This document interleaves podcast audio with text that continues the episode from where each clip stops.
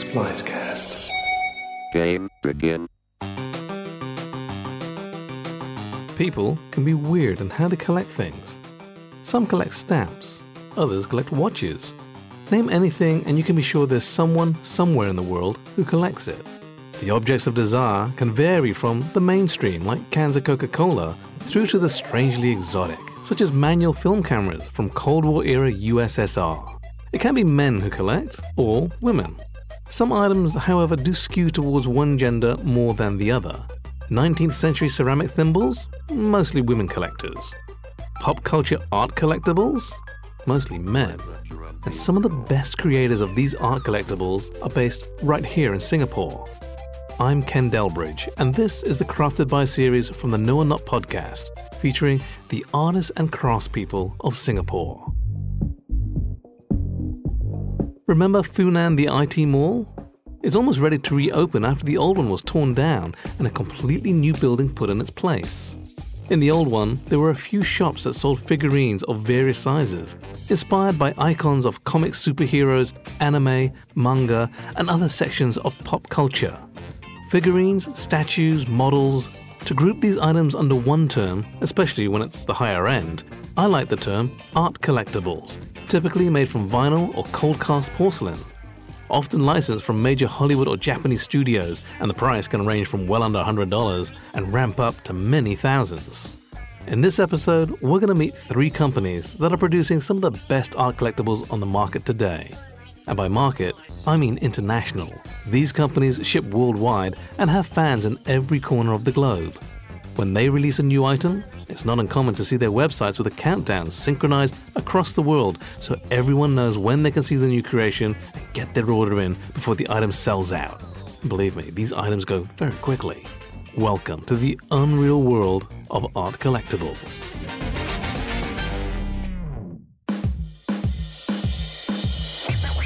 First up, a company whose signature is capturing their creations in dynamic action. I'm Adib. I'm one of the co-founders of Kinetiquettes. I'm also the creative director.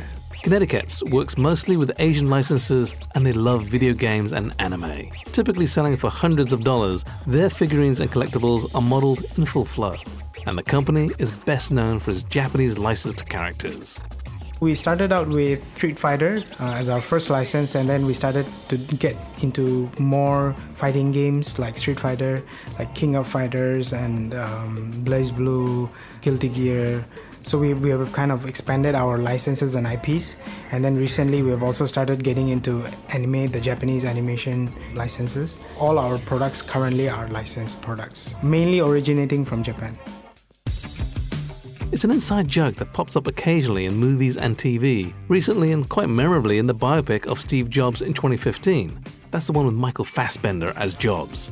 Jobs' former CEO, John Sculley, meets Jobs before he goes on stage to reveal the iMac that would save the company and gives Steve an Apple Newton, mentioning that if he doesn't take it out of the box, one day it will be worth a lot. Something similar applies with collectible figurines. When they stay in the box, the value can go up, my research shows that most buyers are the buy and display types. There are definitely people who will keep it in their box. So some might even buy a statue not because they like it, but because they know it's going to be popular and will have a higher value down the line. So they will keep it in their box and sell it at the right time to make a good investment back. And then maybe it will help fund the statue that they will actually like or they do actually like. It really depends on what kind of a collector you are. Like, I mean, I'm not a heavy collector. Like, I don't have much space to dis- display, but I will definitely get a statue that I really like. The premium collectibles which I buy will definitely end up on my showcase where I would love to see them displayed because I l- like the statue. I want to see it, or if I want to you know it's as a source of inspiration for my work that i do so most of our target audience you know will buy and display it at one point but of course there are people who run out of space sometimes like me and then put it in a box until you have cleared enough space to display it Some can solve the conundrum by buying two pieces of the same item one to keep, one to hold and sell when the price is right. But some items can and do double in price, which means the second piece you bought for yourself is basically free. Yeah, definitely. There are definitely people who do that, and especially um, if it's a highly sought after character or statue, uh, they will do that. But I think most of our like uh, Kinetiquettes fans and customer base are people who really are into it for the love of the character rather than the business aspect of it. For a company like Kinetiquettes and the other two companies we're going to meet in this episode, customers can be anywhere in the world, and shipping a piece to any country on this planet is straightforward. But having its base in Singapore has its advantages.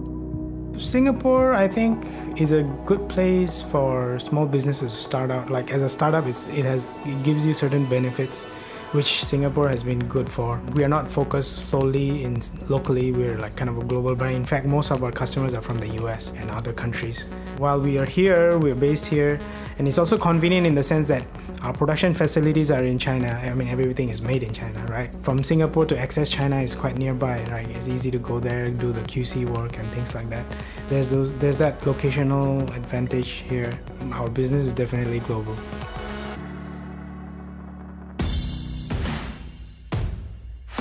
Hi, my name is Jackson, and I'm the founder of Mighty Jaxx. Mighty Jaxx is an unusual beast in this art collectible jungle. Some of the items cost under 20 bucks, but they also sell some items that cost many hundreds. Company founder Jackson, a toy collector himself, started the business when he realized how his pieces, which he had by the hundreds, were actually made.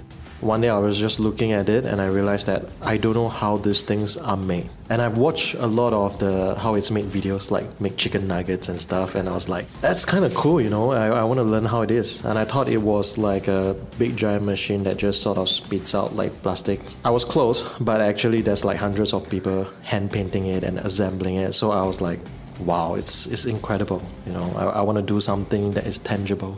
Once he started his journey from collector to creator, Jackson decided to reach out to the artists who created the works that he loved and make something, to excuse the pun, mighty. It's a reflection of things that I collect myself. I grew up in the in the 80s, uh, 90s, and and uh, you know I mean very much into punk rock, into concert posters and stuff. And all these artists that created these artworks are my idols. So I want to work with them to develop these pieces of art. But it's really a bridge between like actual toys you've seen from Toys R Us to um, you know fine art gallery pieces. So I think we're like right smack in between. The decision to make a new item is a balance between creating an item that makes good business sense and designing something that fulfills the Mighty Jaxx team's need to make something they'll love. We need our team to be vested emotionally in the piece. So it's beyond what I like now. It's my other key members of the team who thinks that certain thing could work really well presented a certain way. So then um, I think it is time to empower them to make that decision. So I would say maybe like 50% um, to 70% are things that I still follow up on, but uh, I can't be a one man show and take care of everything. So we, we have our team members and their their own idea of uh, what works well. The truth is, a lot of designs, right? They they are aesthetically different. The the structure, integrity of it, the paintwork that's needed. So while we will have some technical restrictions that we can do, we lean more towards the fact that would it be as impressive a piece that we're able to you know execute it. So that's why you know for my team, we'll all come together to make sure that we are able to present it in the best way possible and and not just throwing something out like that. The biggest hurdle for any company in this business when they want to make an item that features an existing intellectual property, be it Marvel, DC, Capcom, or any of the other creators of these characters, is getting the license. Because in addition to having a new item approved by the licensor, it's also a bucket load of money up front. When we first started out, it was really hard for us to sign with a licensor because either you gotta have a large sum of minimum guarantee or it has to be a special unique collectible that you know people believe in you. And for us it's it's the latter right? And when we started reaching out to let's say warner brothers for their dc licenses it took a while you know before we can actually get the go ahead to present it as our vision is. But we did it because they believe in us and we are forever grateful for that because the door opens like you know when you're talking about a different ball game anymore it's not like 200 300 pieces of a limited collection right? We're talking about tens of thousands of pieces. To be honest i don't think we ever made a profit of it yet. I, I, i'm not particularly sure because it's just a different ball game but we enjoy doing it. And at this point of time we actually have uh, licenses coming to us to let us interpret their characters in such a style.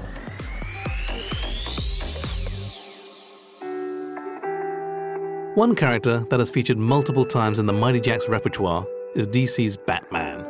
As a character, Bruce Wayne has no superpower other than his insane wealth. So there's a human element that is very different from, say, Superman, who is literally an alien from another planet. Batman's humanity and the way the character has been portrayed across the many different incarnations has created an enduring love for the Cape Crusader that has lasted decades. I think at different stage of your life, right, you're exposed to Batman in a different manner. Like whether is it when we were kids, like you have your nostalgic uh, black and white pieces, the animation. Then because it's done so well, licensing the products in like merchandises, like whether is it toys or lifestyle products, it's just a, a continuity of um, you know the animation as an extension. So like every point of my life, I've touched on Batman in certain representation of him. And even though I don't know what he does, I'll still know that that's Batman. I think that it's what you grow up with culturally, and Singapore just happens to be a place that we are able to um, be exposed to such culture. And growing up, you just become a nostalgia because you got money now and you just want to buy like a giant Batman statue because you can. And that's what I think it is. One artist relationship that has proven particularly fruitful for Mighty Jaxx has been with the New York based artist Jason Freeny, who has produced many pieces for Mighty Jaxx that have been both an artistic and commercial success. He's like famous for doing dissection of characters. Like your classic characters, let's say Hello Kitty or Batman, what what do they look like inside? What is the anatomy that makes them this? And for me, it was like it, it is still mind blowing. And because when you look at cartoon characters, right, they did the external form first, but how do they realistically look like on the inside? It's, it's just crazy. And we wanted to work with him on that project, so we did we, we created an original piece of his, which is not dissection related because a lot of his work relies on licensed characters, so we can't like bootleg them. So that's why we have to get our license first and you know take a gamble on it. So we merge the two styles together and create it. Like all ambitious company founders, Jackson has big plans for Mighty Jaxx, and it's much more than simply selling more toys to collectors. Right now, we may have our foundation coming from the toy side of things, and it's still very much a core business for us. But we are actually moving into uh, developing cultural IPs, which are things that I love. You know, you got your music, you got your dance, you got your uh, other kind of subcultures, and and if you notice recently, right, like in the last couple of years, they are all uh, converging at some point, like a musical guest will cross over with a apparel brand or they'll cross over with shoes, etc. So I think that we are positioned to be in the, in the center of all subcultures and we power them by developing new content. Uh, it could be 2D, it could be 3D, and then going on to different type of merchandises, like not just toys. So we present our artwork as a full collection. So I think that we will start focusing more into developing these cultural IPs with partners like Jason Freeny for the record, I have the Jason Freeny designed 4D double X-ray Joker at my studio, and before you ask, nah, it's not for sale. Not at any price. Well, never say never, but it'd have to be bonkers money before we'd say goodbye to our friend with a smile. Our last company was actually the first company that I interviewed. When Art Collectibles was first mooted as a possible episode theme, I asked collector friends for recommendations on who to talk to, and one brand came up multiple times XM Studios. This is a company that makes no bones about the detail and attention it pays to its creations. And of the three companies, XM Studios collectibles are the most expensive. As of this week, the Batman Shogun piece, a one quarter scale piece of Batman as a samurai on his horse, carries a price tag of $1,999. And it's not even the most expensive piece they've ever released. It's no exaggeration to say that limited edition creations from XM Studios are classified as handcrafted luxury art collectibles. So my name is Brian Tan. I'm one of the founders and directors of XM Studios, a company based in Singapore. What we do is we specialize in making luxury handcrafted cold cast porcelain statues. Uh, usually they are based on popular pop culture characters, uh, like from the Marvel universe or DC Transformers. We've been around for the past four years. If you're into high-end collectibles, uh, you should definitely check us out. With a background in the advertising industry, Brian became friends with two artists working out of the Bras Basah complex who were doing amazing paintwork. With their complementary skills, Brian, Ben, and Singh decided to grow the business, and XM Studios was born. The first big decision was to make a licensed item. We spoke to a few licensors and, and I think we got lucky. The first year was tough. I think nobody wanted to work with us. It was like, oh, you guys are new. But then I think we got lucky about after a year. We got lucky with Disney, uh, who just recently purchased Marvel then. And they said, well, yeah, let's give it a go. I mean, um, nobody's doing in Singapore. So we'll be happy to support you guys. From there onwards, the rest is kind of history. We started making stuff. Social media started to post about the stuff we're making and people started to buy. And, and then from there, we, we acquired the DC license and the Transformers license. And it just all went uh, cool from there. So by now, I think you're probably wondering how it works when a new item is conceived at XM Studios. When Brian explained it to me, it immediately vaporized what I thought would have been the time to market. Is actually a very detailed process, one that XM Studios has trimmed out to be as fast as possible by working with artists they fully trust. But the time frame is not weeks, it's not even months. Let's break it down in terms of the processes, right? The usual product development cycle will consist of the initial, uh, what we call the design phase, which is all on paper and, and, and um, conceptual phase. So that requires typically at least one to two different artists that comes up with uh, concept artwork and line art. We basically kind of come up with most of the concepts ourselves. Um, typically it's like halfway through the showers or using the, the bathroom, we kind of like, okay, Eureka, this should be the pose of the mighty Thor. And then we'll strike the pose, we'll take a selfie, and then we will tell the artist, this is an example of a pose that we think will work. And the concept, he has to stand on the base of something that tells a story. This will in- involve usually four to five people that comes together and brainstorm about a concept and get it on paper and we're talking about you know a few days worth, worth of discussions and drafts and, and storyboarding so once that is done then it goes to the digital sculpting department or the traditional sculptor. Usually uh, it's tasked to one sculptor because eh, you know you have two different people working on one project. It might look a bit weird.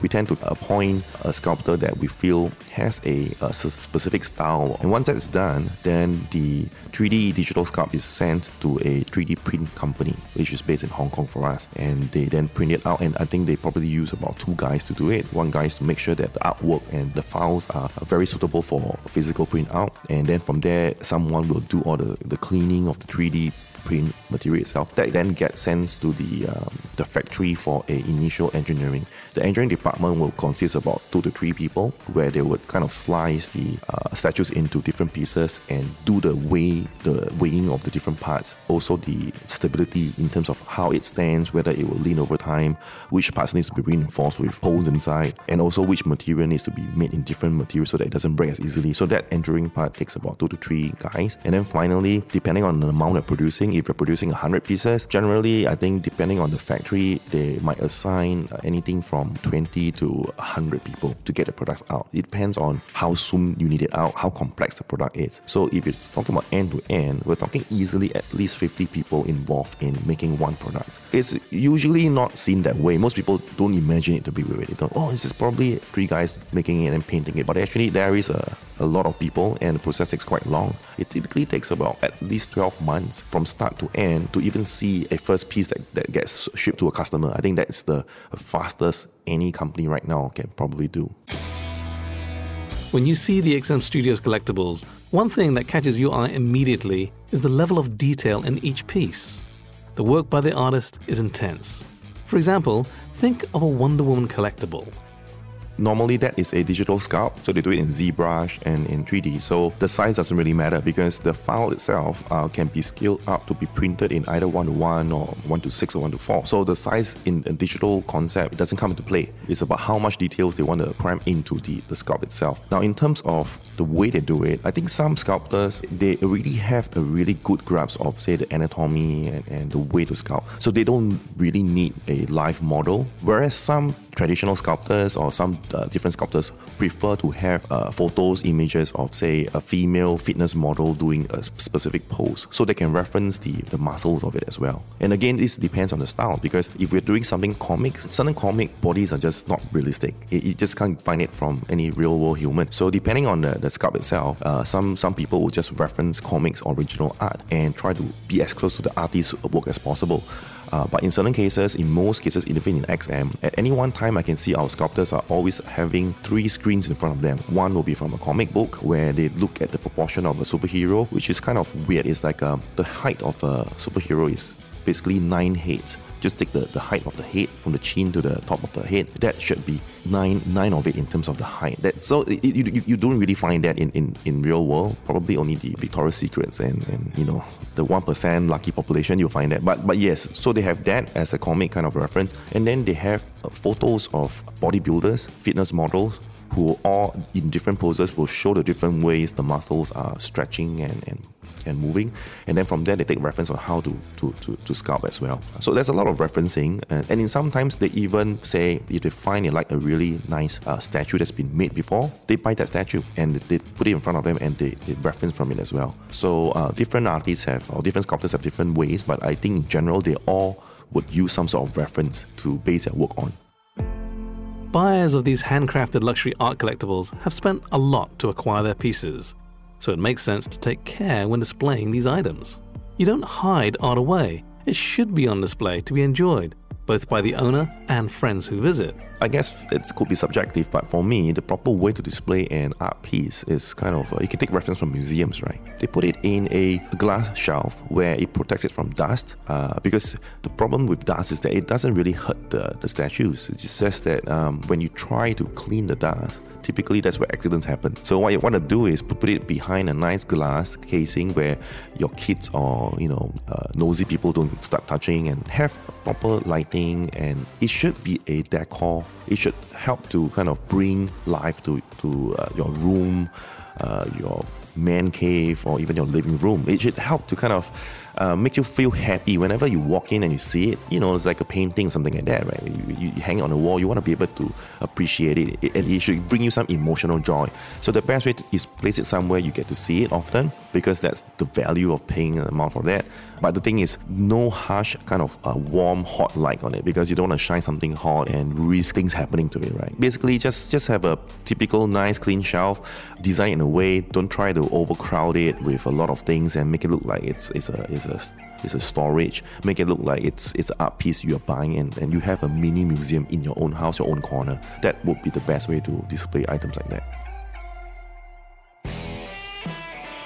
As one of the leading collectibles makers in Singapore, Brian has flown the flag at major conventions such as the New York Comic Con it's always nerve wracking for us to go overseas because we're homeboys and we, we don't get out much, right? So we're geeks as well. So when we go overseas, we, we have to talk and interact with people. I think one of the, the funniest thing or the most common thing, the response we get from collectors overseas is an unexpected welcome and knowledge of us. They will say, wow, you guys are here and, and, and it's so nice to meet the, the people behind it, you know, the people who are actually making making all this stuff and not just the sales guy who's selling it in the store, but the actual people working on it. And sometimes we go to conventions, we bring along our artists who then sign on their, their statues or art prints. So to them, it's like for people who, who are really into the statues, to them, they're really happy we're there. And then, then they, they bring us out for food, they tell us where to go, we hang out as friends. It's, it's kind of like, it doesn't feel like we're there as a business, we're there like, you know, as as people in the same hobby and we are sharing our love for the passion and we, we hang out and we have a beer, we have pizza. So it becomes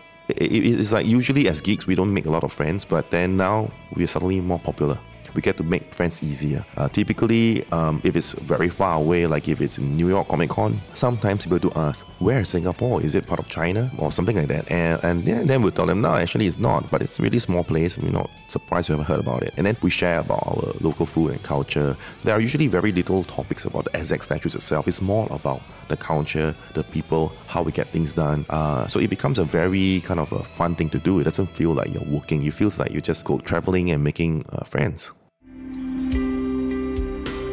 If you dive into the whole art collectible scene, either from the collector side or the creator side, it's easy to become fully immersed and obsessed. There's something addictive about collecting anything, and art collectibles speak to a part of our hearts where nostalgia and escapism meet. What is it about buying and owning these sculptures that is so enjoyable? I'm reminded of Pius Chong Fah Cheong. We met him in episode 3 of this Crafted by series. I believe his theory hits the nail on the head. I like the origin of the word real, comes from the Latin word res, R-E-S, which means a thing. So the realization of anything is to make a thing out of it. To me, anyway, I've always maintained that uh, as far as art is concerned, a painting, no matter how wonderfully and realistically it may have been painted, is still an illusion. it is still not real. Whereas a sculpture in the round, in three dimensional form and shape, is real, that you have to contend with it. To live with a sculpture, you must give it space. Instead of a 2D representation on the page of a comic book or a cinema screen, art collectibles are a real representation of the characters we've grown to love, and we can observe them from endless angles. If you already are a collector or thinking about starting, I hope you'll allow me the indulgence of one piece of advice. Make sure you let your best friend know how much the items in your collection are worth, because should you meet an early demise, make sure they step in and see that your collection is sold for what they are worth, and not what you told your partner you paid for them. We always discount that number by half or more. Thanks for listening to this episode of our Crafted by series from the Know or Not podcast. It was written and recorded and mixed by me, Ken Delbridge. If you liked our podcast, please do subscribe at Apple Podcasts wherever you're listening to this episode. And if you want, give us a review as it helps other people find our podcast. We're going to be taking a short break of a week, maybe two weeks, as we prep up our final episodes. We're going to look at the music scene in Singapore. It's proven to be a way bigger task than I expected, and from a single episode, it's grown to several. If you like music, I think you'll find it very interesting. To learn more about our podcast, please visit knowornot.com. That's K N O W O R N O T.com.